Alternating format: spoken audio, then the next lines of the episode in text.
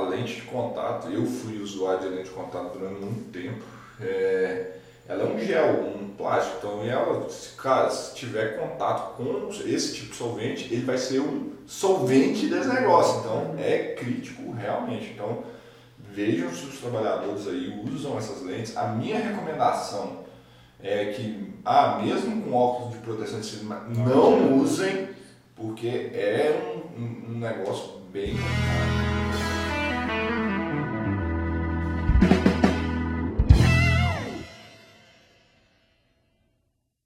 Olá, sejam bem-vindos ao Pausa para Respirar, um podcast semanal sobre higiene ocupacional aqui da Analytics Brasil. Eu sou o Rodrigo. Eu sou o Douglas. Eu sou a Gabriela. Olá, eu sou o Leandro. Hoje a gente vai falar de um assunto que a gente teve bastante discussão aqui na Analytics durante a semana. O Leandro até fez um webinar esses dias sobre esse assunto, que é naftas. Beleza, lá vem vocês caçando problema pro meu lado, mas vamos lá.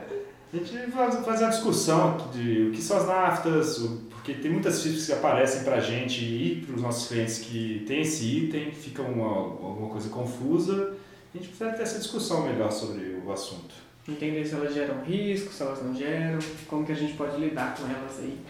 Bom, esse é um tema bem legal e acho que quem não, não viu esse webinar perdeu, né? Porque nós estamos gravando aqui esse podcast e esse webinar já vai ter saído, porque eles ficam disponíveis uma semana.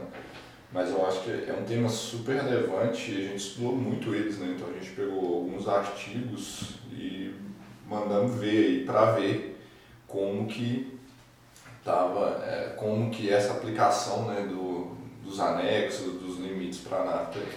Isso. Então, para começar, acho que é bom te definir o que é NAFTA, né? Que não é um bloco econômico nesse caso. é, não joguem no Google NAFTA que vai aparecer o bloco econômico, verdade. Então, é, é para eu falar? Favor. Ah, tá, então beleza. Então, nafta não é nada mais, nada menos que um destilado de petróleo, né? Então, você pega o petróleo bruto cru, coloca ele numa torre de destilação fracionada. Não sei se eu falei muito para químico isso, mas tudo bem. É uma torre de destilação, é uma torre que ela, de forma simples, você vai aplicar temperatura e como o petróleo ele é uma mistura de compostos, a maioria deles hidrocarbonetos, e aí a gente vai falar o que é hidrocarbonetos, são compostos orgânicos constituídos apenas de carbono e hidrogênio. Então, ao aquecer isso, a, essas frações, como cada substância tem uma propriedade físico-química diferente, um exemplo é ponto de ebulição, com essa aplicação de temperatura eles começam a se desprender e cada um deles vão saindo em uma parte dessa torre de destilação, sendo os mais leves saindo em cima e os mais pesados ficando embaixo. Então, e esse é um produto de destilação. As naftas, elas saem no meio né, da torre de destilação. Então, a maioria das naftas tem ponto de ebulição entre 35 graus Celsius e 320 graus Celsius.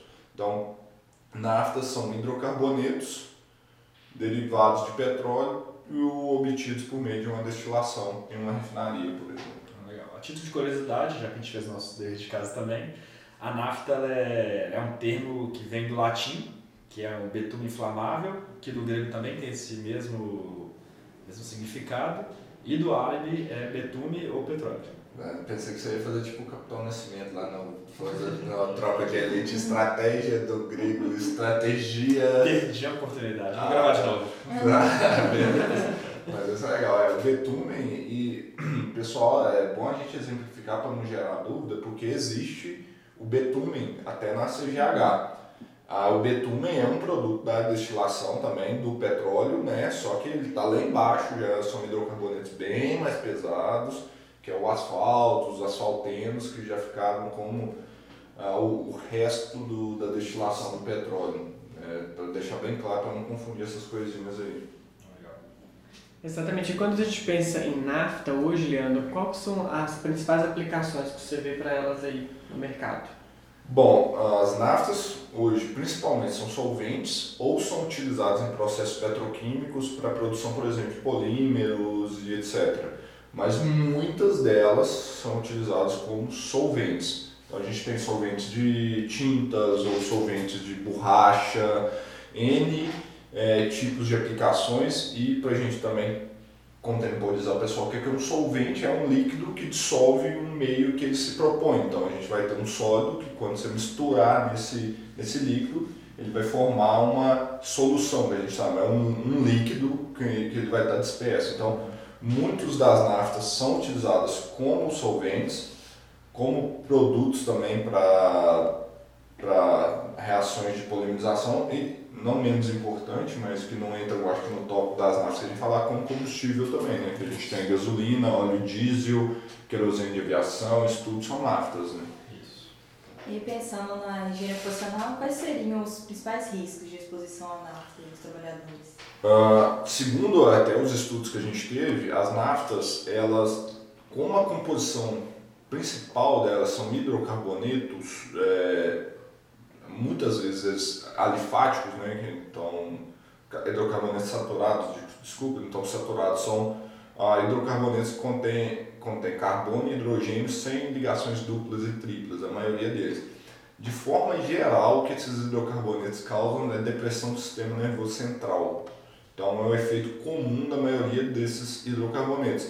Lembrando que, que, de forma muito generalista, mas a gente pode falar isso aqui, é que ah, o hidrocarboneto, que, os hidrocarbonetos, quanto menor a quantidade de carbonos deles, eles tendem a ser mais tóxicos. Quando a gente está falando de hidrocarbonetos com maior quantidade de número de carbonos, a toxicidade dele tende a diminuir. Isso também aliado à pressão de vapor, que já foi nós já falamos de pressão de vapor 400 vezes. Se você não aprendeu que a pressão de vapor é o termo mais importante que a gente fala aqui, quando a gente está falando de líquido, volta alguns podcasts aí veja isso. É, e quanto maior a cadeia carbônica, então quanto mais carbonos tem, menor pressão de vapor. Então menor a tendência também de exposição a esses compostos. Então, depressão do sistema nervoso central é a principal causa de, uh, das exposições ao, às naftas, aos hidrocarbonetos. A gente viu que nas pesquisas também, que assim, como são naftas, igual você falou, é uma faixa muito grande, então tem vários riscos que são comuns de hidrocarbonetos. Então tem queimação da pele, porque há o risco do contato dele também, não é um risco apenas de respiração, então a gente já fez um podcast sobre isso também, é. pode voltar e escutar. Então risco de respiração, de contato com a pele, irritação, irritação da nariz, da garganta, uma exposição um pouco mais longe pode começar a gerar dor de cabeça, náusea, tontura, vômito, fadiga, desmaio. E uma das mais longas, igual você, você mesmo falou, do problema do sistema nervoso central, pode gerar problemas de pele e também tem problemas de, é, de rins, que são os mais comuns. É, a gente lembrar de novo, é, acho que não foi tema ainda do podcast, a gente fala de limite, fala de efeitos crônicos, efeitos... Ainda não. Ainda não. Acho que pode ser um tema legal. Né? Tá na lista aqui. Então, beleza. Vai esperar mais um tempo para esquecer. Ah, tá, beleza. Então, mas pode ser. Então, quando a gente está falando de depressão do sistema nervoso, igual vocês mencionaram, é um efeito crônico, né? Então, o cara tem que ficar exposto dia após dia, repetidamente. Mas sempre que a gente tem exposições, a gente tem que pensar também nos problemas agudos que ela pode causar. Se ela for muito alta essa exposição, mesmo que ela não tenha um efeito ali é, crônico, naquele, né, pode gerar um efeito agudo. Por isso que algumas substâncias têm limites de exposição para efeitos agudos. Outras não têm, mas a gente tem que preocupar. Se essa exposição for muito alta, ela já pode causar. Além de contato dermal, né? Porque pele, grande parte da nossa pele é composta de gordura. Uhum. E a gente está falando de composto orgânico totalmente apolar, não sei se é muito químico, apolar é, pensa, contrário da água, você mistura o óleo com a água. É, solúvel em óleo, mais fácil. Então aí a gente tem a gordura da pele. Então quando você entra no hidrocarboneto, que ele é também é o que ele é muito solúvel em óleo, ele tende a retirar a gordura da pele, então ele tende a penetrar muito no nosso organismo por, por via dermal também. Então tem, é uma via super importante quando a gente fala das naftas, né? Por isso, ah, não sei, é, até saindo um pouco do tópico, uma das coisas também que foi proibido nos postos de gasolina foi a flanelinha do frentista, né? Porque ele pegava aquela flanelinha, limpava o bico, limpava ali, botava ela no ombro, ia gerar exposição tanto eh, na latória, que esse negócio fica evaporando, mas também na pele, porque ele está em contato com a camisa, molha a camisa, encosta na pele e uma fonte de exposição gigantesca. Né? Verdade, faz tempo que eu não vejo uma Panelinha no Acabou, não pode mais. Curioso. Desde o anexo 2 da NR9, acabou isso aí, não pode mais. Ah, cara, isso é uma coisa simples, né? Que a gente nunca pensa. Exatamente, a gente não percebe. A gente não percebe. E que faz diferença. Exatamente.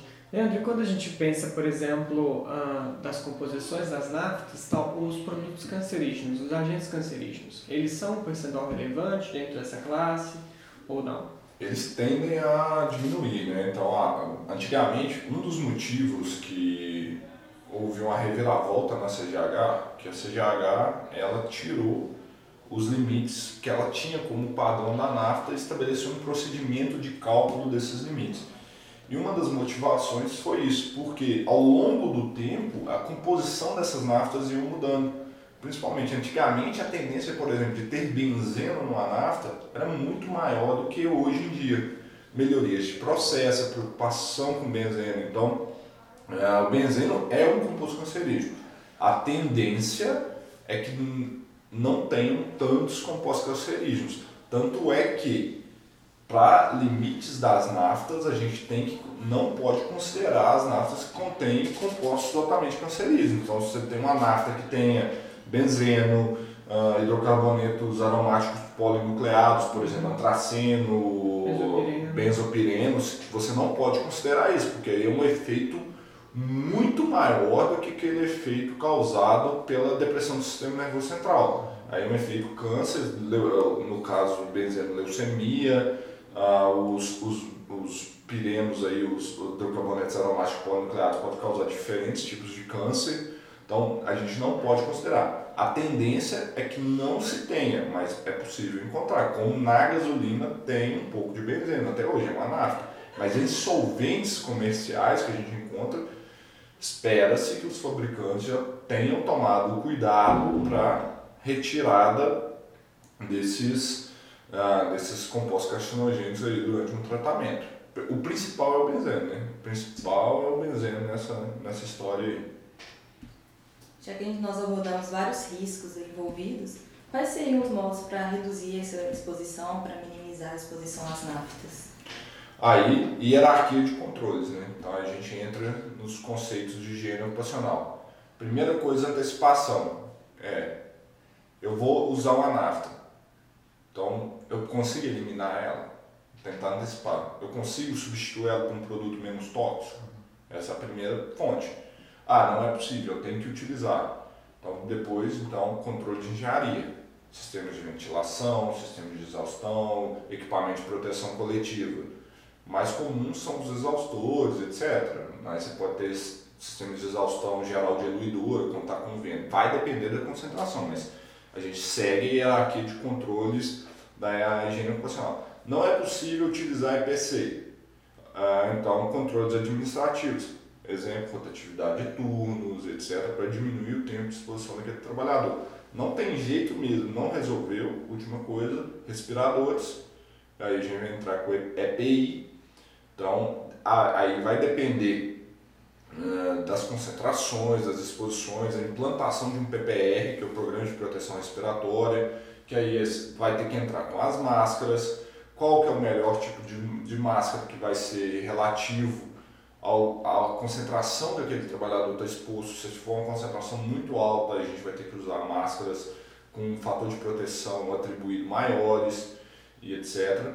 E aí, que é o mais importante, se a última tomada de decisão for EPI, é primordial a implementação de um PPR, com fit test, né, fazer os fit tests em todo mundo, ter esse cuidado para que não venha causar disposições dos trabalhadores e também para a empresa ela não tenha um problema no futuro, porque para a gente implementar um EPI, a gente tem que garantir que aquele EPI é eficaz.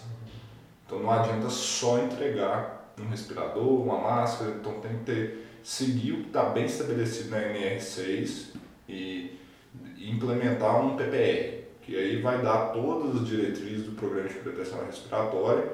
Então não é simplesmente ter uma ficha de EPI, entregar o EPI, mandar o, o, o funcionário assinar, isso não vai resolver o problema. Vai ter que implementar um PPR e, e dependendo do tipo de, de máscara que você vai ter, é, foi até tema né, do, do Congresso da BHO, né, do que a gente estava vendo. principalmente se for uma máscara facial inteira, se você quiser ter o fator de proteção dela completo, você vai ter que fazer um fit test quantitativo, que aí começa a ficar mais caro e etc. Então, sigam uma hierarquia de controles, senão realmente pode ser o problema das, das exposições desses trabalhadores.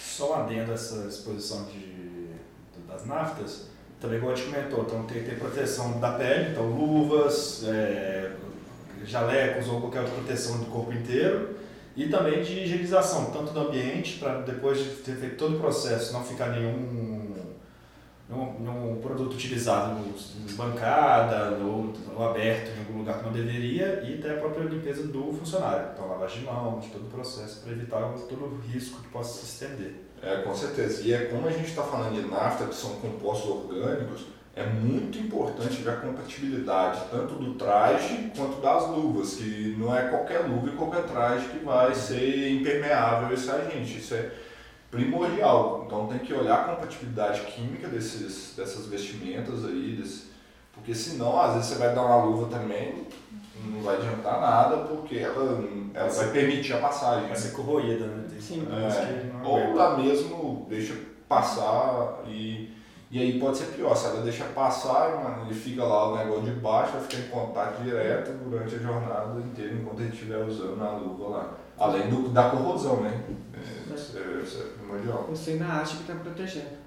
É, e isso é crítico se a gente for ver em algumas atividades que não tem esse costume né, de usar esse tipo de proteção. Você pega um pintor, por exemplo. Se ele estiver usando um diluente que é composto majoritariamente de naftas, eu, sinceramente, Leandro, não sei vocês, eu acho que eu nunca vi um pintor usando luva na minha vida. Não, não. Nunca vi, não. Traje nem se fala, porque o cara sai do de tinta no final da história. Mas é, você, vê, você vê um pintor, por, por exemplo, usar uma luva e falar com ele quando ele for usar esse diluente, pode, porque eles geralmente fazem essas atividades bem na correria. Então não tem nenhum cuidado, então derrama, cai no corpo Sim. e tá, e vambora. Então, é, algumas dessas profissões, dessas operações, isso torna-se muito crítico, muito crítico. E eu já, por exemplo, conversando com alguns, alguns colegas, falando que tem, às vezes tem algumas atividades que esses trabalhadores vão semanalmente ao posto de atendimento e nada é feito dá um respirador e vai embora. Então não é isso o nosso papel. A gente tem que ter uma investigação mais ampla, entender melhor o que está se passando ali. E só uma situação também que, que é interessante, que a gente sempre vê isso que a gente dá de química, pelo menos em laboratórios, é lente de contato Nossa. não deve ser usada de jeito nenhum porque mexe com esse tipo de produto. Você vai usar tem os óculos de proteção, óbvio, que é o ideal, e a lente de contato, nesse caso, assim, fique espertos com isso. Nossa, isso aí é demais. Né? Essa, já havia acidentes horrorosos, horrorosos, né, pessoal, por causa disso, porque a lente de contato, eu fui usuário de lente de contato durante muito tempo, é, ela é um gel, um plástico, então ela, cara, se tiver contato com esse tipo de solvente, ele vai ser um solvente desse negócio, então é crítico realmente. Então vejam se os trabalhadores aí usam essas lentes. A minha recomendação é que, ah, mesmo com óculos de proteção de cima, não usem, porque é um, um negócio bem complicado. Realmente. E, Leandro, quando a gente pensa, por exemplo, em algumas naftas que a gente já conhece por serem muito famosas, a gente tem, por exemplo, nafta de alcatrão, VMP, a gente tem a benzina, né? São naftas assim bem definidas, muito conhecidas e algumas delas têm até número CAS. O que diverge um pouco de quando a gente pensa, por exemplo, que isso é uma mistura e que muitas vezes é uma mistura que não é bem definida. Como que isso pode ter um número CAS ou como que isso pode ter um nome e, e ser empregado dessa maneira como se fosse um agente único? Nós, como químicos, eu não sei vocês, quando eu vejo um número caso começando com 64 alguma coisa, eu já falo assim, ferrou. Porque esse é o padrão. As naftas geralmente começam com, o caso elas começam com 64. Contemporizar, não sei quem que está assistindo a gente, o que é o número CAS? É uma identificação única que todas as substâncias químicas possuem. Né? Não só substâncias, pode ser misturas também, como nos casos das naftas. Uhum. Uh, então, Quando eu vejo esses números, geralmente já são os seis primeiros dígitos compostos de seis dígitos, né? E começando com 64, eu falo assim, não vai me ajudar em nada nessa história. É, essa classificação, acho que ela foi muito mal feita ainda. Eu acho que esse processo está até em revisão, que eles estão tentando facilitar isso.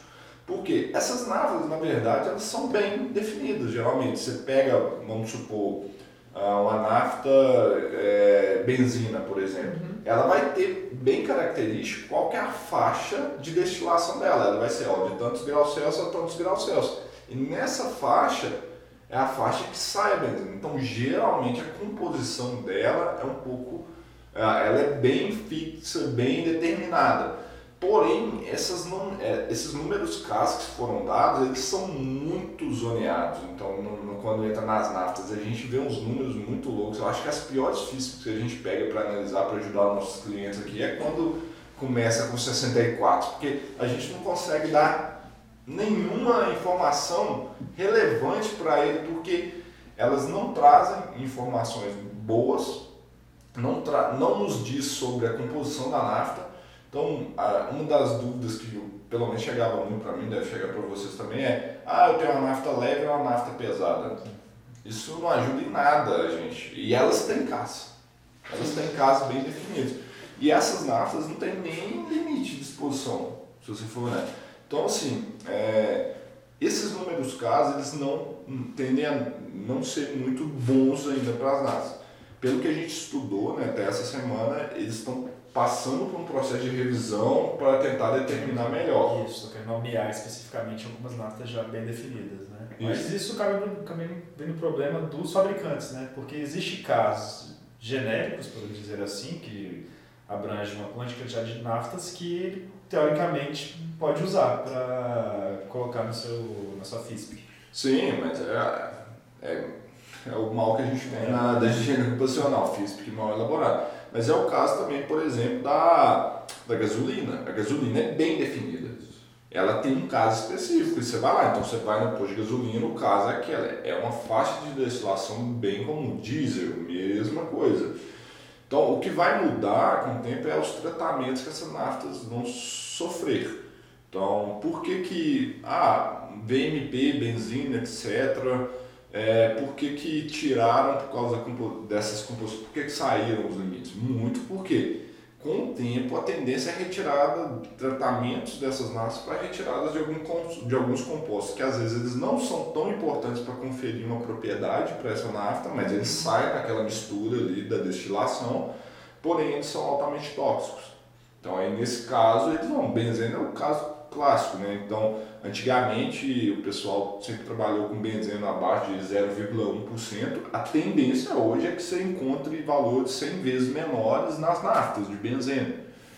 Vai estar tá lá? Gente, não, infelizmente não é igual o decreto que nós que fala, menor possibilidade de exposição.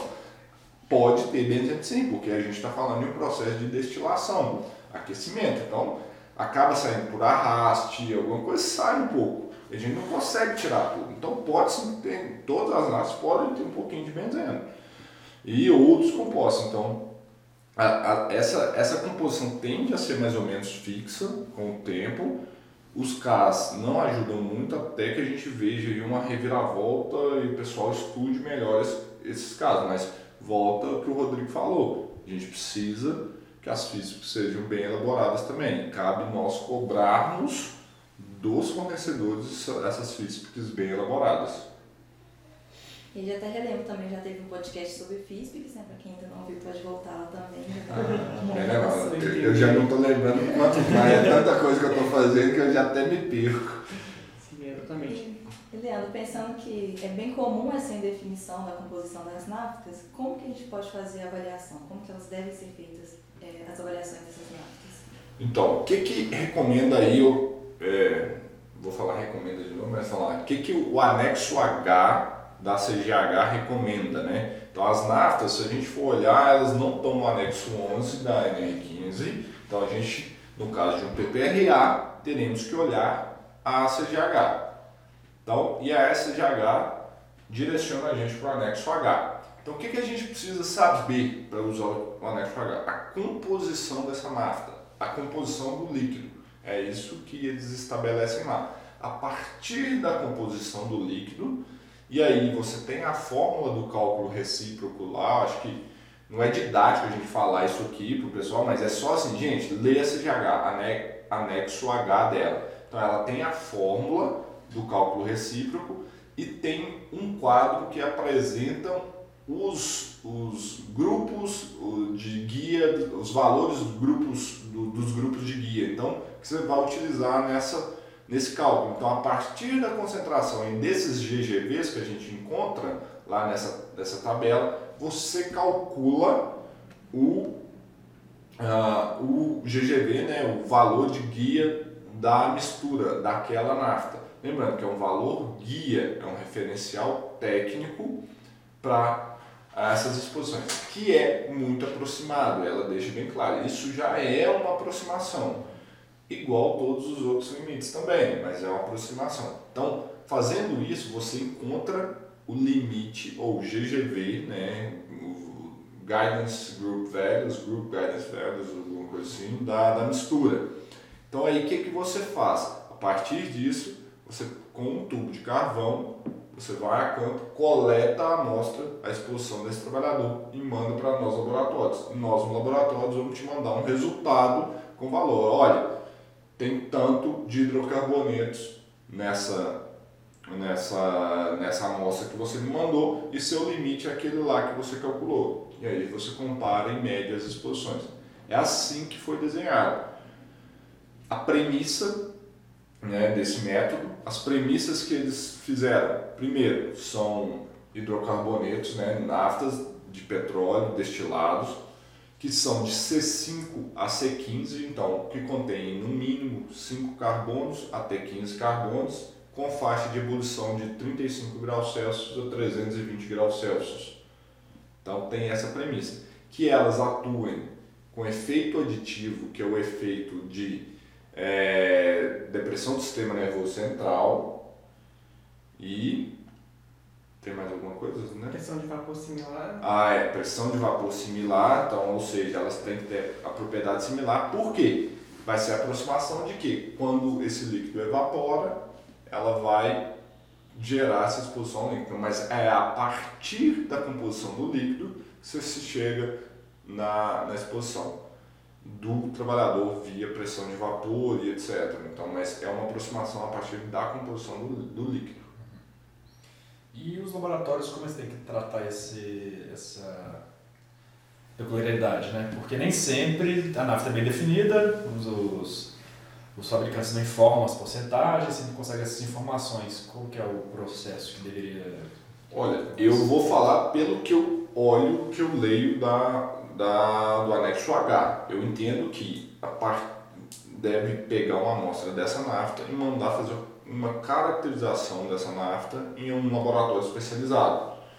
A partir dessa caracterização, e pedir, olha, me passa aqui qual que é o percentual que, que tem nessa amostra para cada um desses grupos que estão aqui na tabela 1 do anexo H. A partir disso, calcula o limite e manda depois para um laboratório de higiene ocupacional. Alguns laboratórios utilizam a coleta a partir do tubo. Bom, eu nunca vi nenhuma validação, não sei como que é feito, é, aí eu, eu realmente, eu, Leandro, não sei falar como que é feito, porque o que eu entendo e o que está escrito nos anexos, e a gente viu o material base que foi referência, eles sempre mencionaram a questão do líquido, porque devido à dificuldade em determinar qual que era a composição da fração vapor que estava no ar, porque isso vai depender de muitos fatores. Então, sim, é o que eu recomendo é questione seu laboratório como que eles fazem a avaliação a partir do tubo. Eu realmente, Leandro, eu desconheço como é feito. Qual que é o procedimento da Analytics? A gente pede para enviar a caracterização da nafta ou a gente tenta ajudar vocês a obterem informação sobre a composição da nafta a partir do fabricante. Nós temos uma abordagem de não fazer por tubo porque a gente não sabe como pode ser feito isso e é diferente do procedimento da CGH. Então, se alguém tiver um procedimento validado, peça a validação e peça ele para te explica. Se isso estiver correto, segue, mas lembrando que isso é um procedimento diferente do que está mencionado no anexo H. A gente já recebeu muito. Algumas pessoas ainda insistem em fazer varredura de nafta porque acredito que é um resultado que vai. Varredura de nafta? Não, não, fazer análise de nafta. Ah, tá. tá. Depois a gente pode até falar desse tema da varredura aí também. E acaba que encontra alguns resultados, só que, igual você falou, vai estar como hidrocarbonetos. Você vai ter um valor que você não tem com o que comparar. Algumas vezes, que é muito raro, na verdade, pelo tempo que estou aqui, só vi uma vez, foi identificada essa nafta como uma nafta comercial, porque tem essa opção também, essa é, probabilidade de acontecer no laboratório, de identificar essa nafta. Só falar um pouco mais de como é essa identificação. Então, um, um, dos procedimentos que a gente faz é o seguinte, a gente, a partir da... a gente tem uma biblioteca gigante de naftas comerciais lá dentro do, do da Analytics. Então, o que, que faz? A partir da amostra que é coletada, a gente olha como que é o padrão de resposta dela no equipamento e compara com a biblioteca. Se esse padrão bater, a gente fala, ó, essa nafta é tal nafta. Porém, a gente não fala da composição. E qual que é o problema desse procedimento que a gente alerta todo mundo? Ah, vamos supor que a gente conseguiu identificar. Fala assim, ah, isso aqui é uma nafta BMP. Beleza. O que, que você faz com essa informação? Você não tem um limite para ela, porque eu precisaria das composições de cada uma das faixas de carbonos da, dos, dos, das moléculas que estão ali.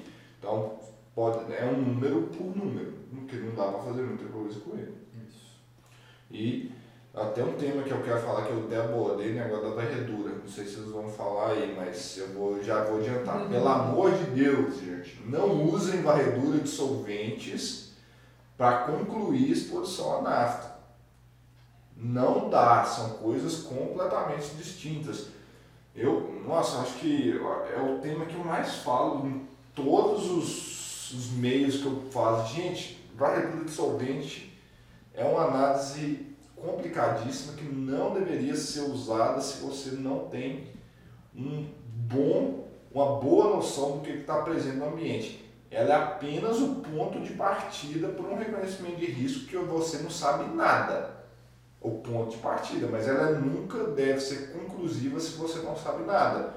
Ela é uma forma de você economizar dinheiro caso você conheça os agentes que estão ali presentes. Então, assim, não achem que se vocês estão fazendo uma análise de varredura de solventes, você vai estar tá cobrindo as naftas. Não, não é isso. Primeiro, você vai ver cada composto ali individualmente.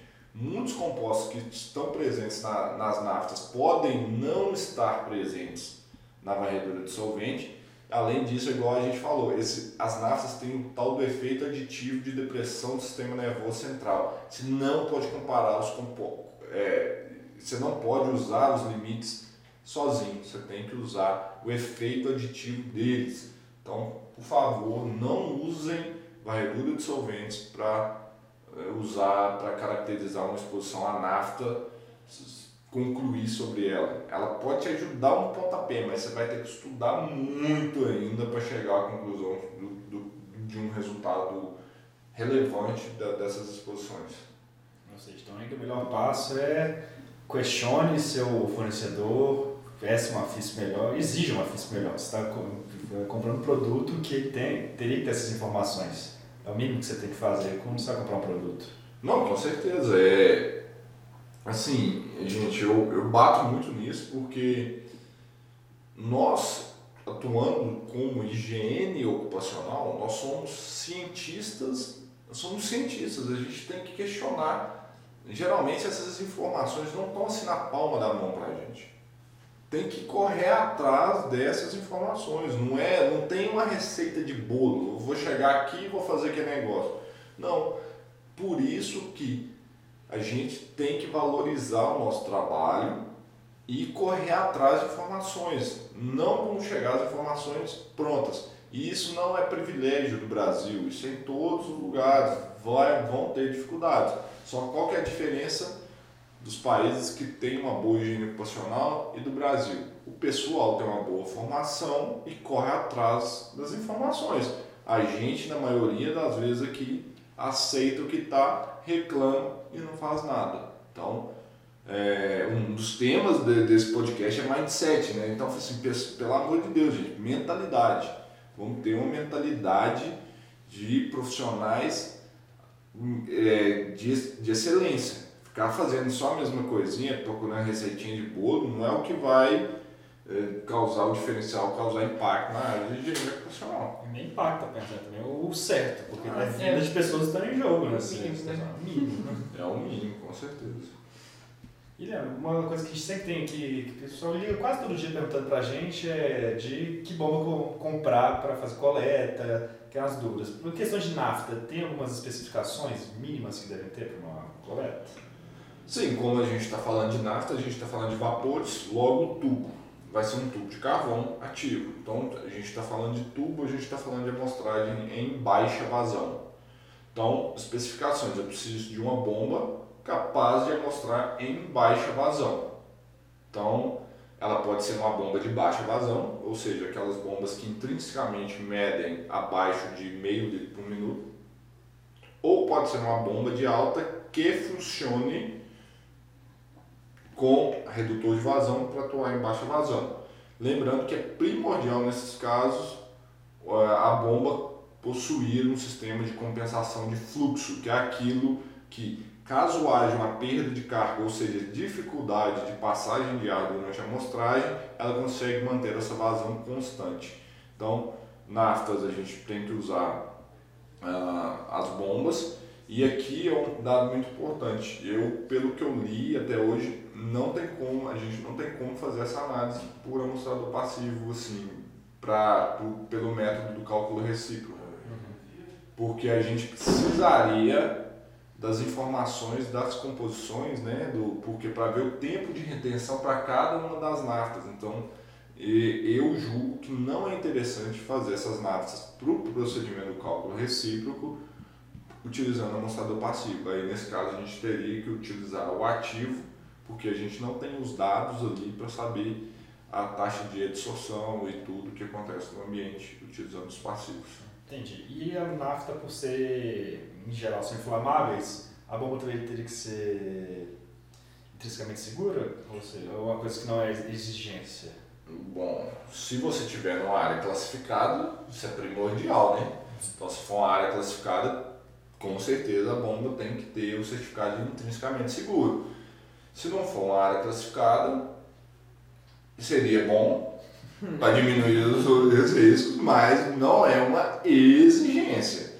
Então dá para usar, mas vamos supor, se for um pintor que está usando pouco litro ali, não tem problema. Se você for entrar numa área de armazenamento de nata, área classificada, tem muitos, vários bombonas lá com, acho que, pra, não sei gente, eu não sou engenheiro de segurança, então se eu falar uma informação errada aqui, me perdoa. Acho que tem que ser acima de 200 litros de, de, de de um produto que tenha ponto de fulgor abaixo de 60 graus Celsius, então aí é considerado uma área classificada. Então, uhum. nesse caso, aí, aí é para periculosidade. Então, assim, olhem se a área é classificada. Se for, é primordial que sua bomba tenha certificação de intrinsecamente seguro. Se use o bom senso se faz sentido usar ou não. O bom senso na nossa área é muito importante até hoje.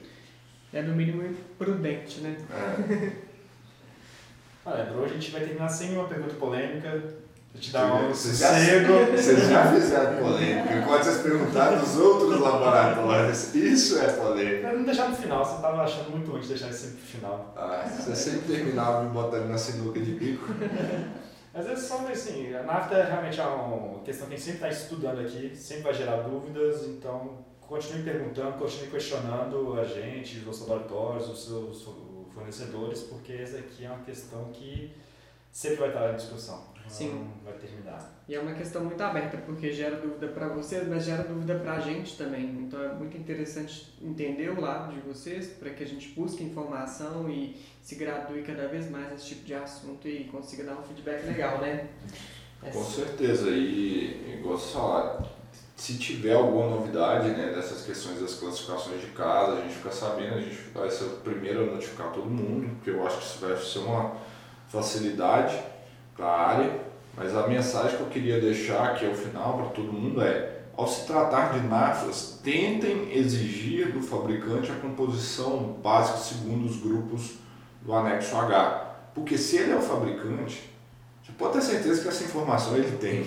Então ele tem essa informação lá. Às vezes ele tem até mais informação, porque às vezes ele tem uma nafta que não escreve o que é e assim, ele é um querosene, é um benzene, são coisas bem definidas que ele só quis esconder tá, no, quando foi preencher a física dele. Uhum. Então exijam isso porque ele vai ter, porque se ele, se ele tem um mínimo de controle de qualidade do produto dele, ele tem essas informações. Então cabe nós exigirmos isso dos fabricantes, porque aí o intuito do procedimento do cálculo recíproco foi fazer uma coisa fácil.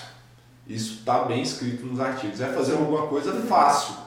Então, por quê? Essas informações eram para estar plenamente disponíveis. Então, busque essas informações que, se você tiver essas informações, o cálculo é moleza, é tranquilo, é só pegar a tabelinha.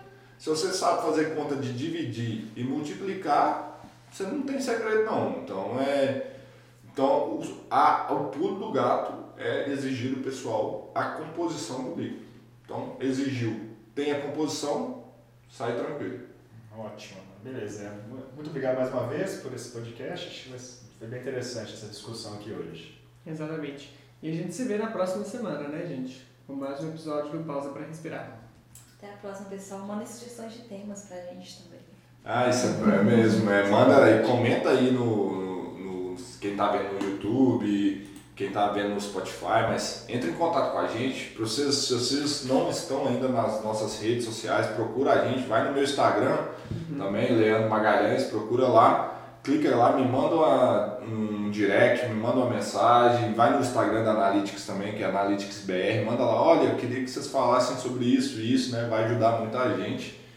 Principalmente vocês, que vocês sempre me pegam de surpresa, mas se você quer ficar por dentro de tudo que está rolando de higiene ocupacional, melhorar os seus aprendizados, seus conceitos, então vá, faça suas inscrições nas nossas redes sociais. É, a gente produz conteúdo todas as terças-feiras com uma live em que, igual os meninos falaram aqui, eu da, toda terça-feira às 19 horas eu faço uma live gratuita com um assunto é, importante de higiene ocupacional, então tá lá para vocês assistirem, tem esse podcast, tem vídeo todo dia nas redes sociais, então assim, acompanhando a gente aí, vocês vão ter muito conteúdo, muito conteúdo legal para vocês usufruírem aí na carreira de vocês. Então, valeu para todo mundo, um abraço e até o próximo podcast. Valeu pessoal, e continue respirando bem por aí.